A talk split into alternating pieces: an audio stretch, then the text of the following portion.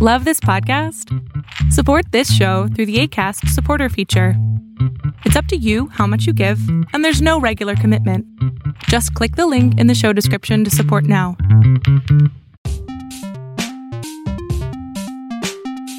Today's episode is sponsored by Logan Arch. Logan Arch is my favorite place to do some nerdy and nostalgic shopping. They have everything from notebooks to pillows to enamel pins, and they cover current fandoms as well as geeky things from our childhood. My personal favorite is the Problematic Space Boyfriend collection. To check them out, go to loganarchchicago.com and follow them all over the internet at loganarchchicago. Before the episode, we want to take a second to thank our Patreon supporters. If you didn't know, Patreon is the main way that we fund things at the Sartorial Geek, like our fashion challenges and hosting this podcast and keeping the magazine running.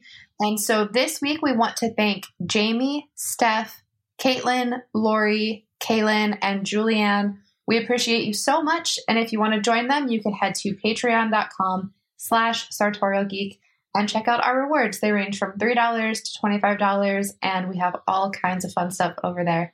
Thank you so much, and we hope you enjoyed the episode. Hey, welcome to the Sartorial Geek Podcast. I'm Jordan Ellis of Jordan and Danae, and I'm so excited to be here with Sean Chappell. Hi, how are you? I'm doing well, Jordan. Thanks for having me on the show. Yeah, we're going to talk about a brand new game that you and your team have created. It's called Hivernation, and it sounds awesome. Great. Yeah, Hivernation. It's um, it's a, a, tabletop strategy game that we've been developing for a little longer than we'd hoped. COVID nineteen has kind of put its foot in our works, as it were. Oh yeah. It's a tabletop strategy game, uh, two player. Uh, game with a bee theme, essentially, is what it is. And it takes influence from games such as Othello, but we've also added in some specialty tiles and different things that you might see in games like Candy Crush or online apps, things of that nature, to give the game a little bit more flair a little bit more fun. More avenues of attack in your strategy so that you don't have to be stuck using just one move all the way through the game. That's awesome. I'm glad it's two player too, because a lot of us who used to do like game nights can't really do those in the same way anymore. So it's fun to find a game that you can play with just one other person. Absolutely, and I know that a lot of people are looking for that right now as well. You know, they're they're kind of at home with their significant others and not with their gaming groups, and they can't get together in sixes and eights and all the rest of it. So we're we're happily positioned with a two player game at the moment, which is nice. Now we just need uh, people to try it. Yeah, yeah. So, so you guys, the game is created, right? We'll talk about this, but like it's launching via Kickstarter soon. But you have it all like ready to go and it's all thought out and stuff? Pretty much. The game itself is really simple. The mechanics of it are fairly streamlined in that, you know, there's only so many actions, like a game of chess. Although if you have a look at, you know, a chessboard, it's got 32 different pieces on it. There's only actually seven unique pieces in total. So the actual number of moves that you can make are very contained. And our game is very similar. There are only so many different types of tiles that you can play and there's only so many moves that you can make. And I think that is what gives it its kind of elegant nature. So we didn't have to do a lot of playtesting in order to settle on what the game was. We got um, quite a bit of feedback just before COVID 19 hit, and we had more plans. We really did. yep. you know, back in March, we had um, you know gaming cafes lined up, and our local library was helping us with some game nights, and we almost had a tournament in a small town called Rockton which is just down the street from us. Um, they have a, a, gaming community there of about 30 some odd people. So we were going to try to run a tournament. And um, all of that disappeared overnight because of COVID 19 uh, fears, and everybody closed their doors. And even the conventions that we weren't going to go to, but we had advertising in, closed and shut down. And we were. pretty much snookered. Yeah, right this was not a good year for any new creative endeavors. As basically every single episode of the podcast we've done in the past year has been like, well, these were my plans, and this is what we're doing instead, and we're just trying to figure things out. so good on you guys for like figuring it out, even uh, in spite of the chaos of 2020.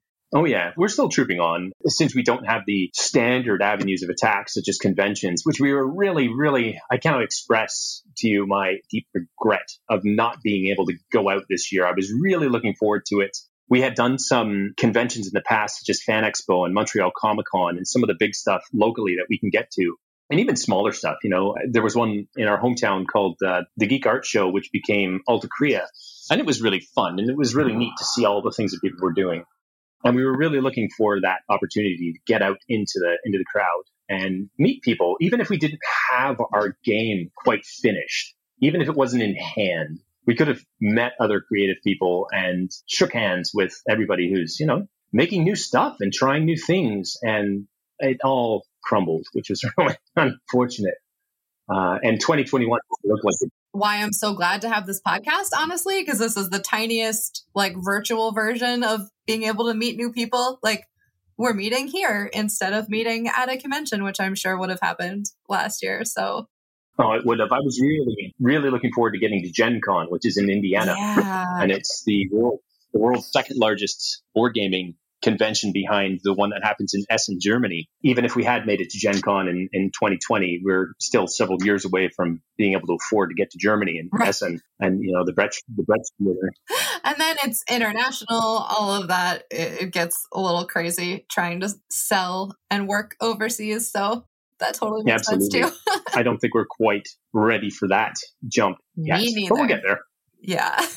no, no. One of the things that we've had to navigate was figuring out how to get online in a quick way. And so it's been a lot of trial and error with websites and social media platforms. And uh, we've finally got Hivernation up on Tabletopia, uh, which is an online simulator for anybody who doesn't know. Oh, so they can actually try Hivernation for free online on Tabletopia if they want. But something I learned was that my computer is a wimp. and trying to actually set up the game inside of this sort of virtual editor was really painful. And uh, the third person in our team behind uh, Kit, who is my wife, is um, Sabrina. And Sabrina has a gaming computer. So I was actually working with her through Discord to set the game up because my equipment isn't ready for it, which is another bit of a, a bit of a blow. I was going to say, I think we're all learning how much our technology was not ready to be online 24 7 the way we have had to be this year. That is very true.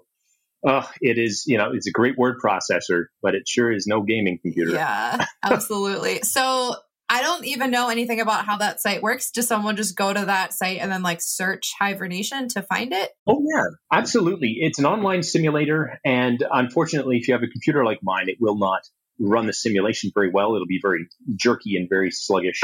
But if you do a half modern computer, yeah, you can go to tabletopia.com and search Hivernation and it will show up. It's the only game of that name.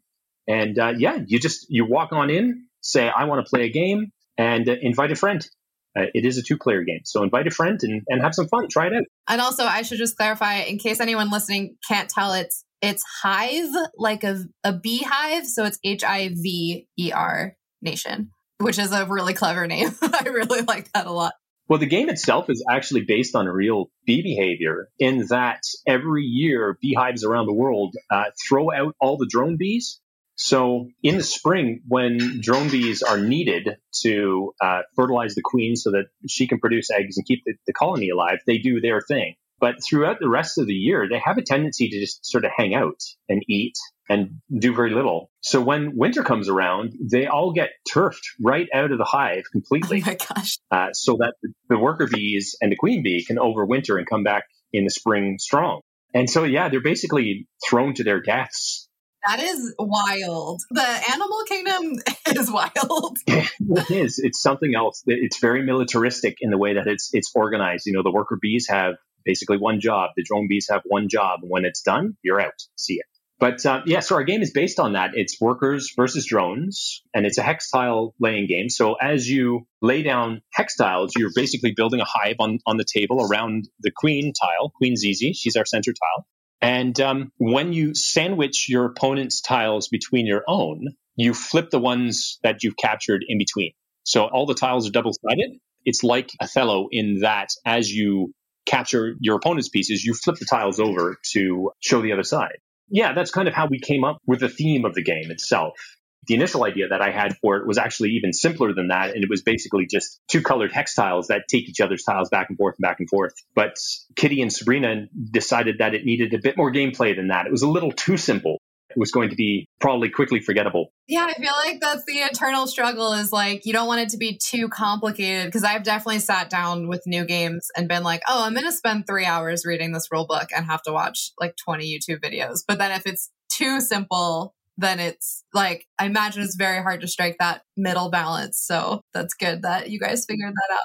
I completely agree with you. I I think actually that you know like some games I understand that there's a certain level of complexity that people are looking for. They want that level of complexity, especially as you get into the RPG type games and all the D&D style role player games and things of this nature. But um, there's something to be said for stripping a game back to its basic mechanics and to just those things that you need in order to make the game play. I think that there could be an elegance to that and a, a succinctness and a slickness to keeping something simple. I'm not sure if a lot of first time creatives come up against that wall of trying to make their games as complicated as they think they're supposed to be. You know, that there's this understanding that your game, if it doesn't have 5 million physical attributes and 5 million mental attributes and all these resources that you can catch and something else and blah, blah, blah, that, you know, you're not making a good game. I can see the, the value in something that's simple and how people can just jump right into that without having to think too much, as you say, about reading the rule books for, for three hours. Yeah. And it's also, I feel like, I mean, gaming has changed like the rest of our lives has changed a lot this past year. And I feel like even sometimes like I would have I would have my friends who I would game with and so it was sort of be like okay we're to see you know the same group of people but now I can't really see people anymore so like if I actually do get to spend time with someone and can play a game you don't really want to spend like all of your time just figuring out how to do it because you can't just like play again next week. Like that's not really how uh, life is working right now. So it is really nice to have something that's a little easier to jump into and just kind of get right into playing instead of a whole bunch of setup, which is lovely. I like those games too, but we don't always have time for that. You know, with time being what it is, my wife and I, we've been playing Gloomhaven Jaws of the Lion. Oh, yeah. Which is a tabletop RPG. And we've also been playing Arkham Horror, which is a card game. But they have sort of similar mechanics in that, you know, you have a health meter and you have a psychological damage meter and you have to get resources to play cards to do this, to do that, so on and so forth. And we find that we do. We end up spending a lot more time looking at the rules or looking at the reference and trying to figure out what this new word is that we've never encountered. What does that mean? I don't know. I haven't seen it yet. And you know, the, the rules reference for, for Arkham Horror is actually bigger than the rules. I believe that. There's a lot going on in that game. Whereas our game is the sort of thing where you could um, pop it out on the table and within 30 seconds you have the basics of it, uh, you know, and in a couple of minutes you know everything. And it's easy to get to. And I value that in our games. And we're trying to, I think, keep our games to the minimum amount of mechanics and learning that you need in order to play the game. So it's not overly complicated. That's awesome. What's like a typical? I know every game is different, but like, what's the typical runtime on a an average game? The game itself, we decided to set it up so that it has three play modes depending on what your time is cool. like. So in the basic play mode, everybody gets 10 tiles and you work within that. And the object of every game is to have more bee tiles, more of your bee tiles face up. So one player picks workers, one player picks drones, and away you go. And you use what we call the pincer attack move, which is sandwiching your opponent's pieces between your own and flipping what's in between. So the basic game, uh, sorry, the quick play mode, basically only uses 20 tiles of the 60 that we have in the game. And it's for when you have only 10 minutes to play. And, you know, you're on a lunch break, you're on a, on a work break, or, you know, you've only got sort of 10 minutes, but you want to do something fun. And so that's all that is. And then we have a larger version of that, which we call the total domination mode, where you play with all the bee tiles. And once they're laid out on the table, all 40 of them, you end up moving them around and you have to completely eliminate your opponent. It's not based on who has more. It's based on completely eliminating your opponent. That's such a fun range. Yeah, I love that. That's actually my favorite one because it's really challenging once you start moving things around, how to make a good move so that you can win more of your opponent's styles without setting them up to take them back or to make an even bigger move against you. So that's where that the whole strategy sort of of where you're going to play and what you're going to take comes in. And I appreciate that. At that point, you're playing your opponent more than the game. Yeah. And I think that's one of the things that makes a, a strategy game like ours stand out. If you have somebody sitting across the table from you who, you know, you want to really challenge, uh, then our game is great for that as well. that game takes a lot longer. That game can take upwards of 30 minutes to play. And then, of course, there's the standard arcade mode, which is what we call um, a regular game, which includes all the specialty tiles. And that can be anywhere from 15 to, to 30 minutes as well. So, yeah, standard runtime, 15, 30 minutes. Yep. Yeah, that's a nice, again, like it is fun to sit down and spend like a night or a whole afternoon playing, but it, it's really accessible. and it's something you can, you know, you can play in like half an hour. That's a really good game time. Oh yeah, absolutely. Well, and Kitty and I, we sat down the other day and we, we did some some test plays. We had a, an idea for changing up the powers of one of the tiles, and we wanted to give it a test. And we did three regular arcade games in in an hour. That's awesome. So yeah, it can be good. I don't have any high aspirations for thinking that this will be, you know, the go-to game of, of the next generation or anything like that. But I think it's a really great opening game for, for anybody's game night. Yeah. And they want to just kind of get the juices flowing. They can pull it off the shelf it takes 30 seconds to set up and a couple of minutes to learn, and you can get right into it. That's so awesome. Is it um it sounds like it would be relatively easy for kids to understand. Is it like what's the age recommended age that you guys have for this? We're working with 10 and up. I think that there's a certain level of strategy that has to be understood in order to play it and play it well and enjoy it. Yeah. We did some play testing back in March where we were actually working with a friend's daughters one of them was about four, and she really just loved the art and wanted to play with the tile. But her older daughter, who is seven, she played with me, and I still don't think that she quite understood the rules. She wanted to, she kind of wanted to get around the rules. And there was one point in the game when I told her that she couldn't make a move, and she asked me why. And I said, well, because it's not in the rules. You know, that's not the proper move. And then she turned to look at her mom, and her mom says, you have to play within the rules. And her face melted she was all happy playing this game because she thought she made a great move. And I told her that she couldn't do it. And then her face went completely just, she was, I don't want to say pissed, but. I Can picture that face. like this unhappy masked and you know, downturned face and kind of winking one eye at me and looking at me evil across the table all of a sudden. yeah. yeah, we set it at, at 10. We had a chance to play with a couple of um, teenage boys at the library, and uh, they seem to get it very well. So we're sort of setting it at 10 and up. But I think any kids can easily play with mom and dad if they want to play along and learn the game. So although the game is two player, you can play as two teams. Oh, that's cool. Yeah, there's nothing that says that you have to play it alone. You can definitely, you know, if you've got one child or a couple of children or even more at home or other adult friends or stuff and you want to you know if you've got a four person gaming group and you want to work together you can absolutely play it as team that's so smart I think it's really cool too. Like, I think it's fun when games relate to like nature and stuff too, especially when you're playing with younger people and it's not just like guns and explosions and you know what I mean? Like, it's still a game where you win and lose, but it's like a little bit of real science and it's like beautiful bees and not war, which I feel like is always kind of a nice break. Yeah. We were really kind of, when we first started the game, it didn't have a theme. But as we were building it and playing with it, you know, the, the hex tiles that are in the game make a natural honeycomb. And we're all huge fans of bees and what they do for us. And um, even as a child, I actually kept bees for Very about cool. uh, a decade. We had bees on our property and they're fascinating. They're absolutely fascinating little creatures. Brutal sometimes in the way that they treat their drones, but they're fascinating. And we we all feel the same about you know the pollinators on this planet and bringing attention to them and stuff like that. Um, to be honest, when we first started the game, our intention was to actually partner up with somebody who is a bee advocate of some kind. There are quite a few here in Canada that we could easily partner with, but we weren't sure if the game, and we're still not sure, honestly, if the game is going to be financially viable or not. And we didn't want to make those commitments yeah.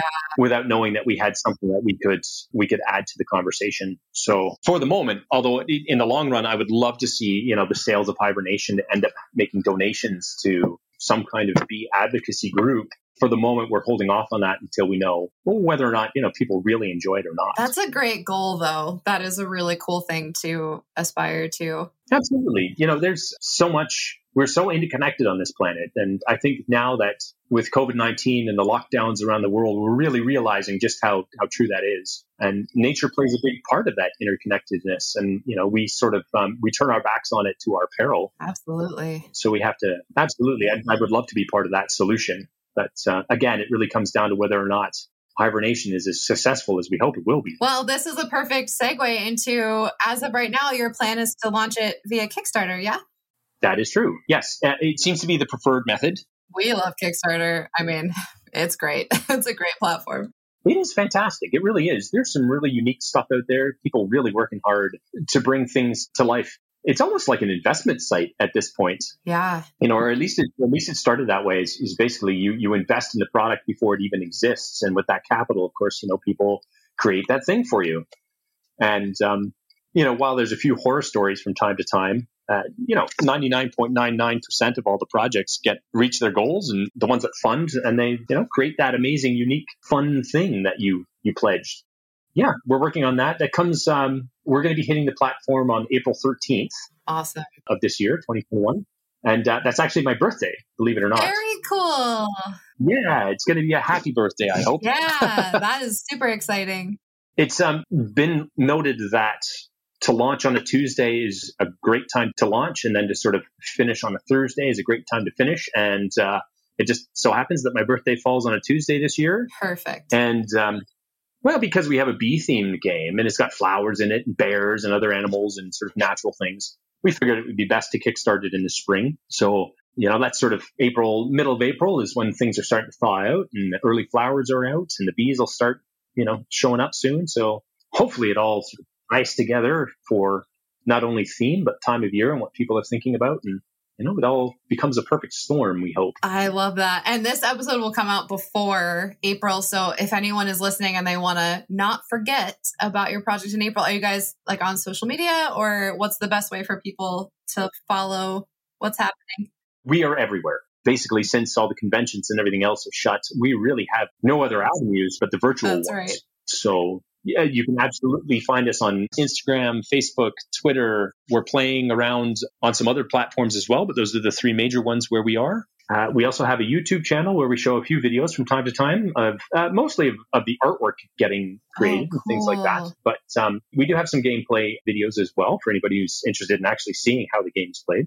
And uh, then we're we're trying basically everything. I work on this full time from home. I actually quit my job in November of 2019 to make an end run at doing this full time. And it was really quite a kick in the teeth by sort of March of the following year to find everything that I had put together, uh, collecting under the lockdown. Absolutely. I think because I am doing it full time, I'm one of those lucky guys who has the time to throw at hitting all the platforms and trying all the advertising and trying to make videos and doing interesting little art projects on the side to, to engage people and blog posts and all the rest of it. So, you know, sort of in a roundabout way to answer your question, if anybody wants to follow us, you can find us everywhere under Ramstar Games. Yeah, Instagram, Facebook, Twitter, Ramstar Games, you will find us. And we'll link to it in the show notes too. And then we'll also we'll post about it in April when it launches because um, we love promoting Kickstarters oh, that are great and we think people will love. And this, I mean, I'm excited to play this game. A lot of the games I've purchased recently are the kind. I think that's why I'm why I'm like jaded right now. They're the kind I've been talking about that are like very fun but very complicated. And so the idea of just a straightforward, easy, short-ish game is like my dream right now. so I'm really excited yeah. to get my hands on this. I think that there's there's a really good space for games like ours in, in people's lives. And as you said, like right about now, to have something quick that you can just bring to the table and away you go is beautiful and perfect. Yeah, and something I can just play with my one roommate since I can't play with anyone else right now. So that would be yeah, great. Absolutely. Well, you know, uh, jump on jump on Tabletopia and and give yeah. it a shot and tell us what you think, George. Absolutely. Yeah, that sounds amazing. Thank you so much for chatting about this game. I it sounds great. I'm so excited to play. Um, and I'm excited for your Kickstarter in April. And it's been lovely to meet you and chat with you. Absolutely. The same with you. I love your podcast and I can't wait to hear more. Thank you so much. And maybe someday we'll all see each other at a Comic Con again. That's the real host. I think we will.